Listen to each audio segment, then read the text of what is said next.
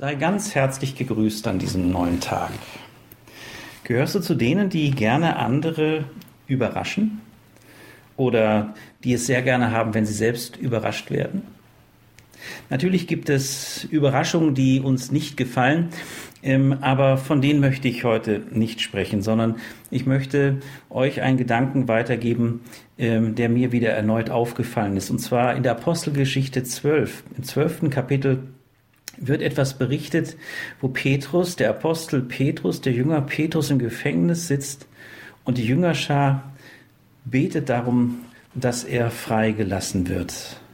Diese Freilassung geschieht durch ein Eingreifen Gottes, also Gebet wurde erhört und im Hinausgehen, Hinausschreiten und im Hinkommen zu dem Ort, wo die Jüngeren und Jünger und darüber hinaus andere waren, äh, bekam er erstmal keinen Einlass, weil sie so überrascht waren. Sie wollten gar nicht glauben, dass er es ist.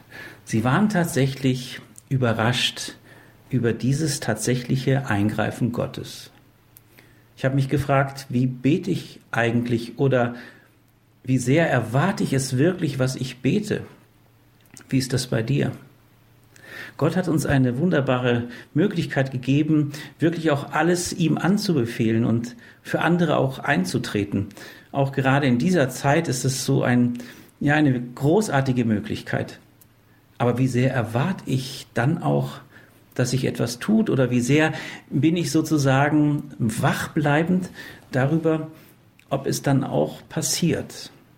Oder, und da ertappe ich mich auch, dass ich dann überrascht bin, es fast nicht glauben mag, dass es tatsächlich so schnell dazu kam, dass Gott eingegriffen hat. Ich möchte dich ermutigen und nehme das auch für mich so mit in diesen Tag, dass ich das lernen möchte. Viel stärker es im Blick zu behalten, für das man gebetet hat, auch etwas zu erwarten von Gottes Seite, dass es geschieht. Ich wünsche dir Gebetserhörungen ich wünsche uns Gebetserhörungen. Ich wünsche uns neue Freude im Gebet. Und ich wünsche uns anhaltendes Gebet. Seid gesegnet an diesem Tag.